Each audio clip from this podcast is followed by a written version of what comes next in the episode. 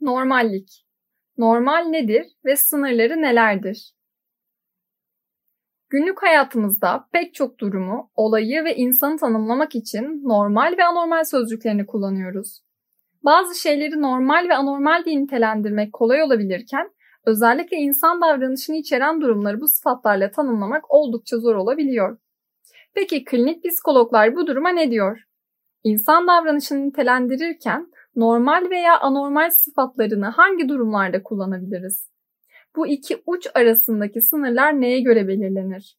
Anormal davranışlar psikolojisi alanı bu durumu açıklamaya çalışan yaklaşımlardan biri olarak görülebilir. Bu bilim alanı anormal davranışları tanımlamak, tahmin etmek, açıklamak ve bu davranış örüntülerini değiştirmek üzerine çalışır. Yıllar boyunca anormal davranış bilimsel olarak tanımlanmaya çalışılsa da herkesin fikir birliği içerisinde olduğu bir tanım geliştirilebilmiş değildir. Yine de yapılan tanımlamalara baktığımız zaman dört tane ortak nokta görürüz. Dört ortak nokta bu davranışların sapkın olması, ızdırap verici olması, işlevsiz olması ve bir olasılıkta olsa tehlikeli olmasıdır. Bu dört noktaya daha detaylı bir biçimde bakalım. İlk maddemiz davranışın sapkın olmasıdır. Bu sapkınlık da kişinin parçası olduğu topluma ve kültüre göre belirlenir. Örneğin dışa dönük ve iddialı biri olmak Batı ülkelerinde daha istenen ve beğenilen bir durumken doğuda bulunan ülkelerde bu durum pek tercih edilmez. Bu örneğe benzer olarak bir toplumda toplumun normlarına uyan, normal olan bir davranış başka bir ülkede anormal olarak nitelendirilebilir. Bu sebeple bir davranışın normal ya da anormal olmasını değerlendirirken davranışı bağlamından ayırmamalıyız. İkinci maddemiz bu davranışın bireye ızdırap verici olmasıdır. Bu alanda çalışan pek çok bilim insanı bir düşünceyi, davranışı veya duyguyu anormal olarak nitelendirebilmemiz için bireyin ızdırap içinde olması gerektiğini belirtir. Fakat bu ifade aslında sorguya oldukça açıktır. Çünkü çevremizdeki bazı örneklere baktığımız zaman bununla pek de uyuşmayan davranışlar görmemiz mümkün. Örneğin spor yaparken enerji harcar ve yoruluruz.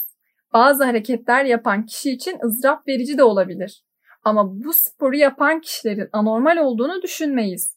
Bazen de anormal bir davranışı olan kişinin bu davranışa dair pozitif bir düşünce yapısı olabilir. Üçüncü olarak anormal davranışların işlevsel olmamaya yatkın olduğunu görürüz. Burada işlevsel olmamaktan kasıt bu davranışın kişinin günlük hayatına ve rutinlerine devam etmesine engel olmasıdır. Burada da yine bireyin ait olduğu toplumsal yapının etkisini görürüz.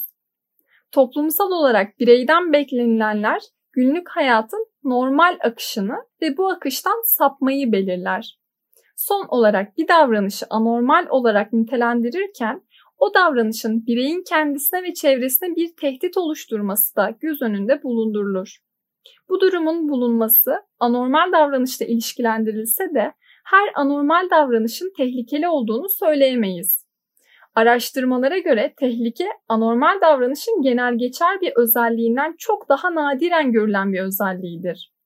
Görüldüğü gibi bir davranışın anormal veya normal olarak nitelendirilmesi oldukça fazla faktörü göz önünde bulundurmamızı gerektiren bir süreçtir.